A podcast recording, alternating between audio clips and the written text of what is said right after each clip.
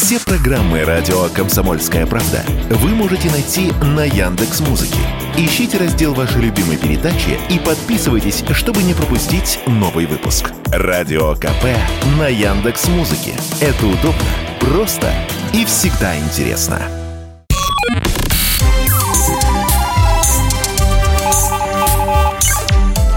Передача данных. Здравствуйте, друзья! Вы слушаете передачу данных у микрофона Мария Баченина. А в гостях у меня нейропсихолог, автор гиперсистемной модели «Я», победитель Лиги лекторов Лев Малазуня. Лев, здравствуйте, добро пожаловать. Здравствуйте, Мария. Здравствуйте, уважаемые слушатели. Я вас пригласила, чтобы разобраться а, о том, на что способны мозги. Поговорить о придумках, о том, что мы называем вымыслом, и о том, что является правдой, что касается возможностей человеческого мозга. Но мы знаем, что мозг – это не мышцы. А когда мы говорим, возможно ли накачать мозг, нужно, наверное, употреблять слово, что его можно прокачать, потому что, если говорить предметно, там же нечего накачивать, там нет мышц. А, действительно, именно мышечных волокон там пока еще не обнаружено, насколько мне известно, но кто знает. В теле человека вроде бы известны все органы, все структуры, но нет.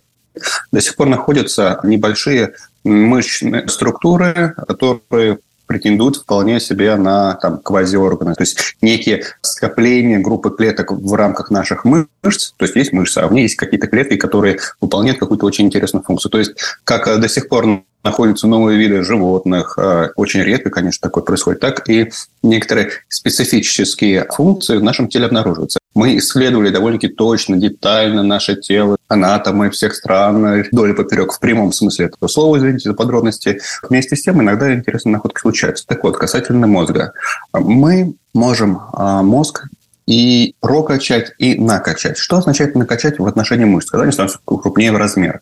Но в нашем мозге выделяются области, которые предположительно специализируются на конкретных задачах. И эти области могут увеличиваться и уменьшаться в зависимости от того, выполняем мы эту задачу или нет. И это очень интересный факт. То есть изменения в мозге происходят на физическом уровне. Не только на химическом, а и на физическом. Мы же все судим. Умен вот, этот, вот, вот это существо, оно умное или нет, по размеру мозга. Мы же всегда говорим, мозг женщины может быть там полегче, чем мозг мужчины. Вот у этого животного мозг такой же, как у человека. И, и так далее и тому подобное. Получается, умнеть на глазах – это не фигура речи.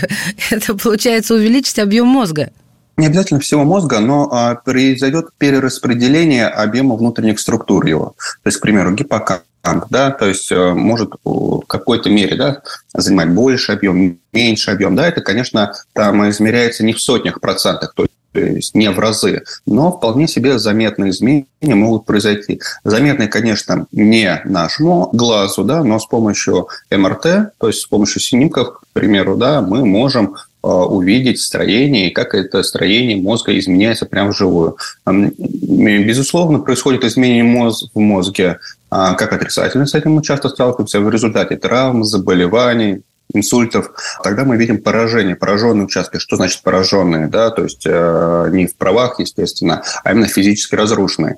Ну и в обратную сторону процессы могут происходить. Мы можем увидеть некое перестройку э, в позитивную сторону, то есть увеличение определенных областей это действительно может происходить, и это очень интересно.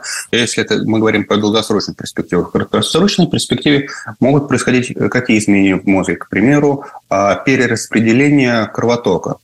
Определенные задачи вызывают, обращаются с большей интенсивностью к сопряженным с ним, к ним областям, то есть, соответственно, областям.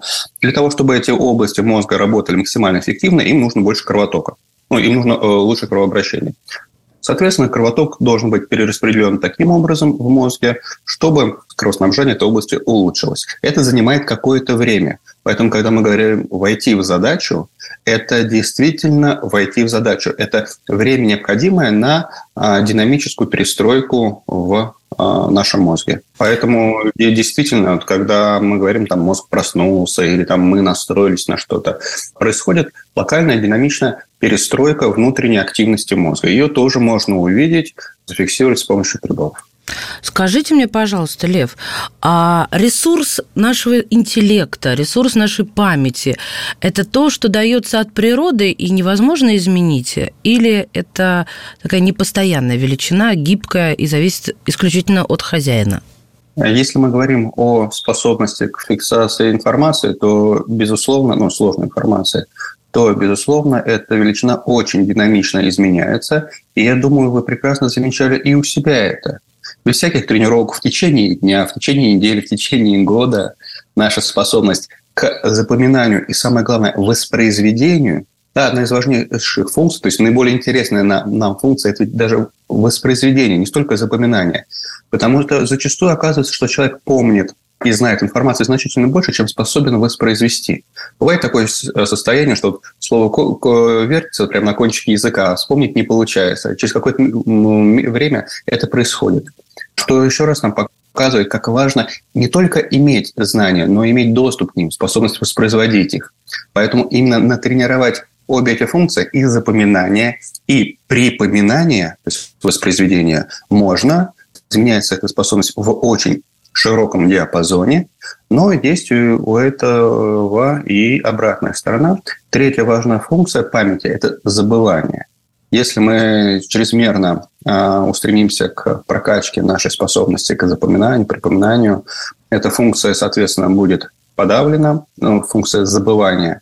И помнить все, скажу вам, ну, не самая приятная вещь в мире. Потому что забывание нужно да, для э, многих полезных вещей. И для того, чтобы снизить интенсивность негативных каких-то ощущений, воспоминаний, и для того, чтобы в какой-то мере сохранять новизну ощущения, новизну восприятия. Если вы слишком много знаете, мозгу уже становится неинтересно активно взаимодействовать с миром.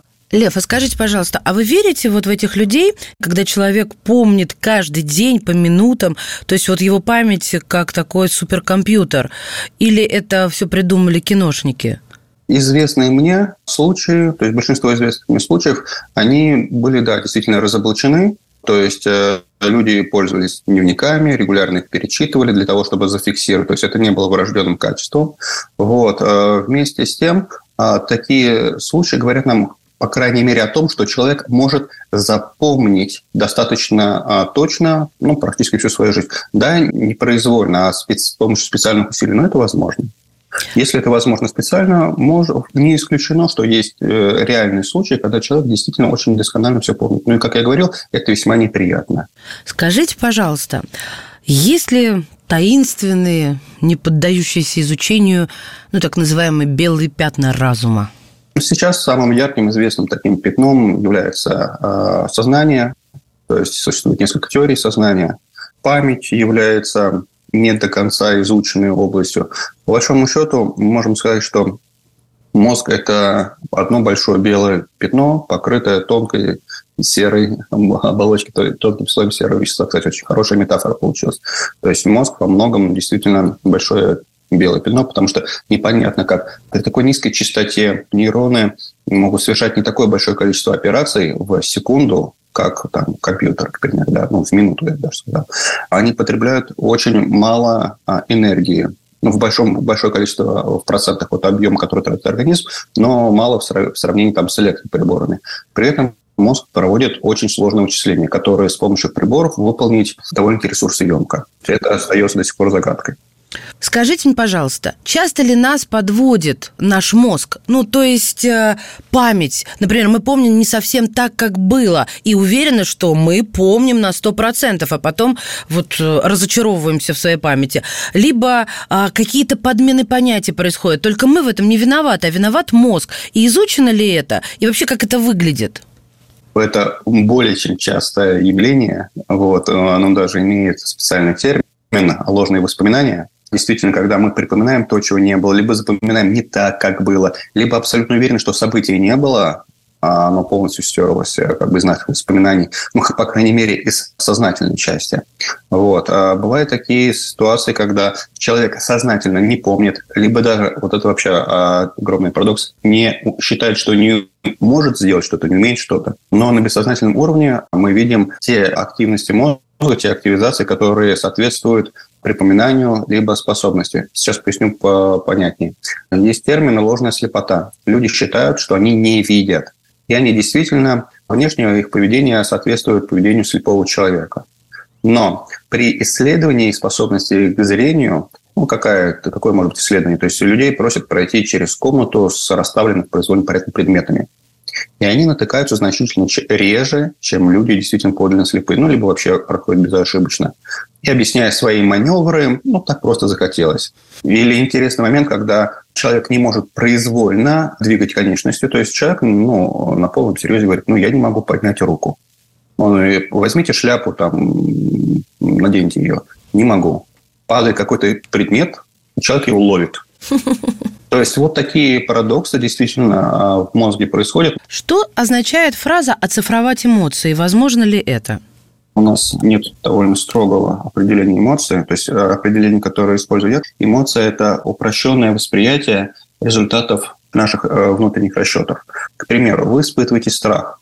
Что это, если разложить это состояние на компоненты? Страх – это состояние, когда я оцениваю текущую ситуацию как угрожающую для меня. Поэтому мы испытываем некие ощущения. То есть а, мозг моделирует э, реальность, прогнозирует будущее, и в зависимости от его прогнозов мы испытываем те или иные ощущения. Если мы смотрим на человека, он нам очень сильно нравится, и мы испытываем счастье, удовольствие. И наоборот, если мы представляем что-то ужасное, неприятное, мы испытываем некое ощущение. Поэтому можем говорить, что ощущения – это упрощенные и зачастую очень искаженные интерпретации наших внутренних расчетов, расчетов мозга. Друзья мои, прервемся буквально на несколько мгновений и вернемся в эфир. Сегодня в передаче данных нейропсихолог Лев Малазони.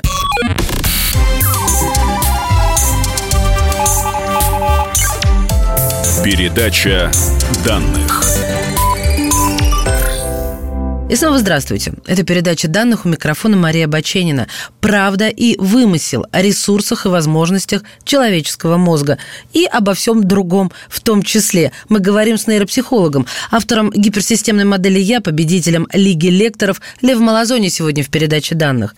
А скажите мне, пожалуйста, если продолжать разговор про эмоции, а, в теории возможно ли жизнь без эмоций?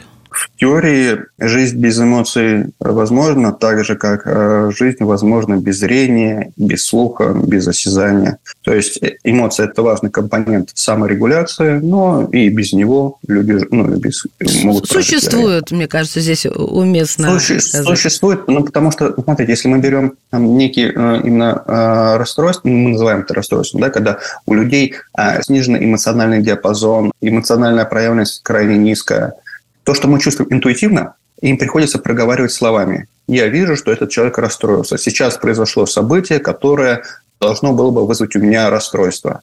То есть яркий пример подобного – это персонаж сериала «Теория большого взрыва» Шелдон. У него были проблемы как раз с считыванием эмоций других людей. То есть он проговорил, я вижу, что ты расстроена. Так, о, в этой ситуации положено подать теплые напитки, ну, предложить теплый напиток. Да, и для нас это кажется смешно, но для человека э, приходится, приходилось прикладывать интеллектуальные усилия для того, чтобы интерпретировать. То есть то, что мы делаем интуитивно, да, для людей без способности к пониманию э, такому интуитивной эмоции, ну, они вполне это могут делать. А на сколько процентов человек способен управлять своей психикой?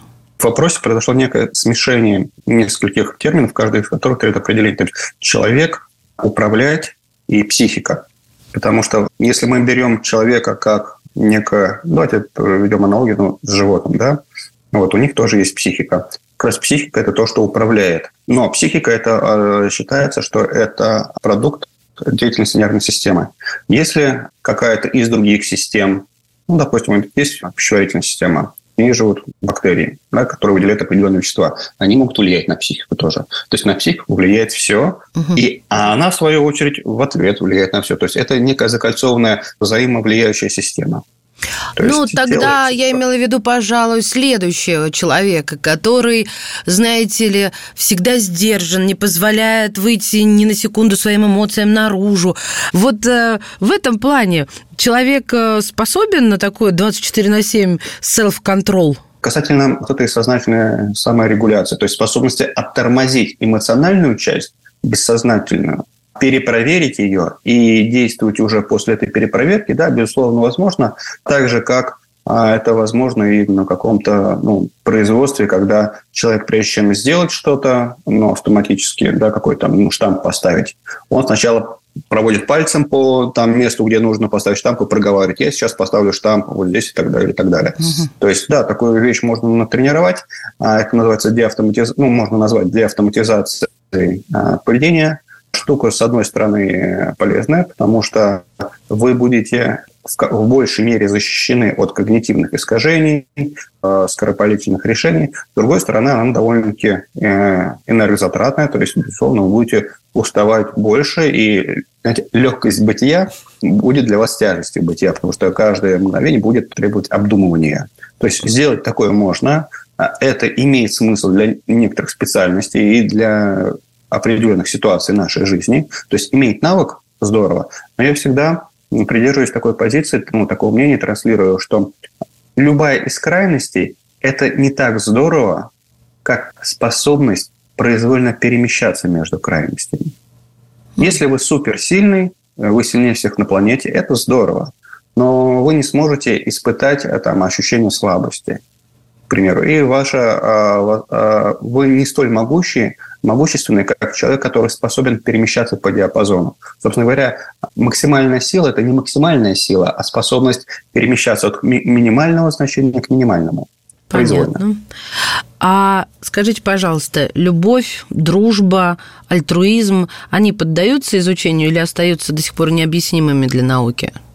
Они изучаются достаточно активно много наработок есть. Мы можем, единственное, что опять упереться, какую проблему, это ну, интерпретация ну, терминов, вот определение их. Но если мы говорим о, о каком-то там общеупотребляемом значении, то есть наиболее широко, то, безусловно, эти проявления, они достаточно хорошо описаны у антропологов, и у зоологов. То есть подобные проявления, они встречаются у, у всех высокоразвитых ну, существ.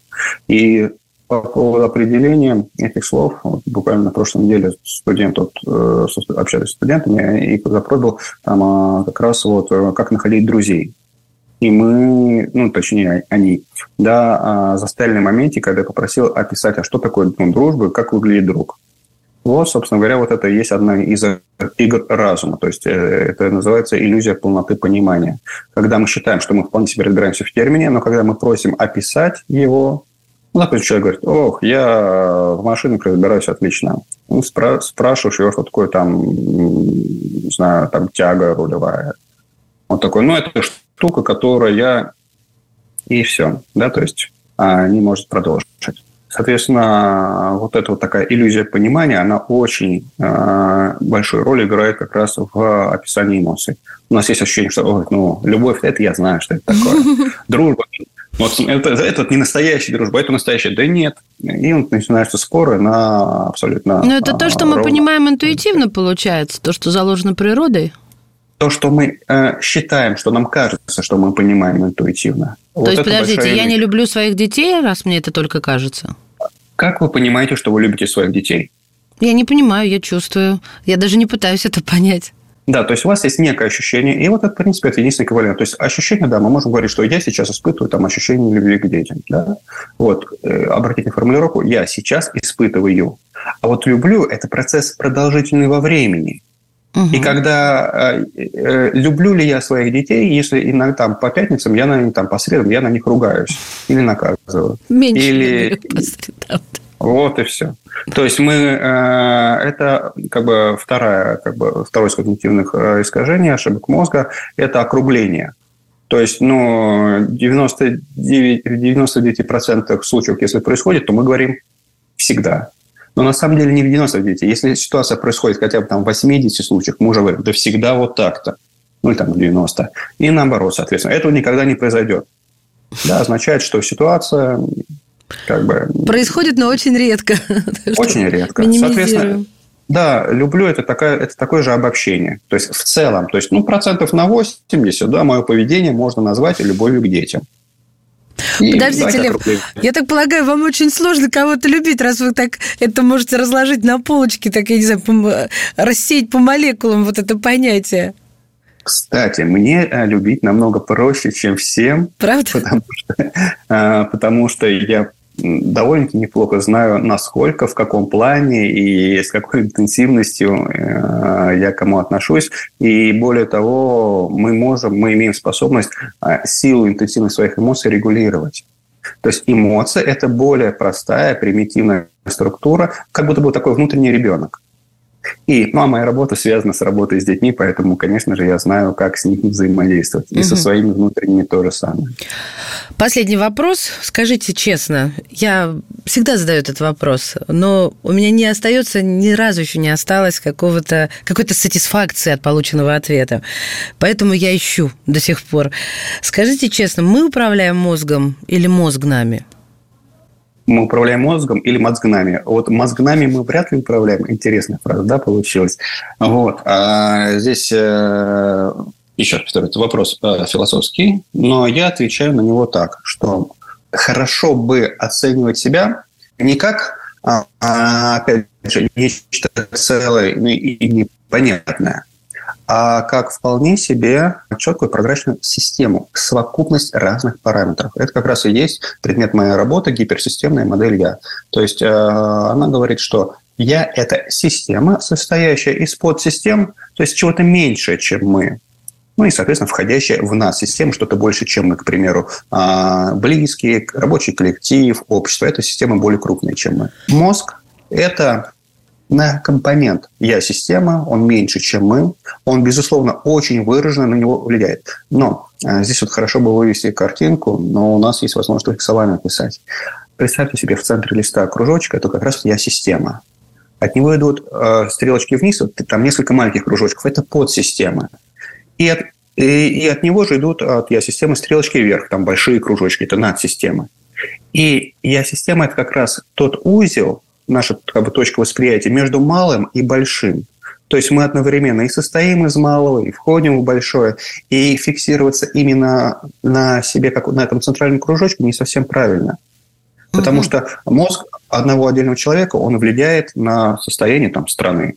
О, кстати, я даже знаю, по какого человека мы можем так сказать. Да, это, конечно, президенты стран. Вот. А, их мозг влияет на состояние целой страны. Да, то есть не только на себя он управляет, он еще и управляет другими. И вот когда мы представляем э, вот эту всю совокупность взаимодействий как взаимодействие разных систем, тогда все становится очень, на мой взгляд, намного более прозрачно и понятно. Кто, как, чем, когда и сколько. Спасибо вам большое, Лев. Друзья, у нас э, в гостях был нейропсихолог, автор гиперсистемной модели «Я», победитель Лиги лекторов Лев Малазони. Спасибо большое. Передача данных.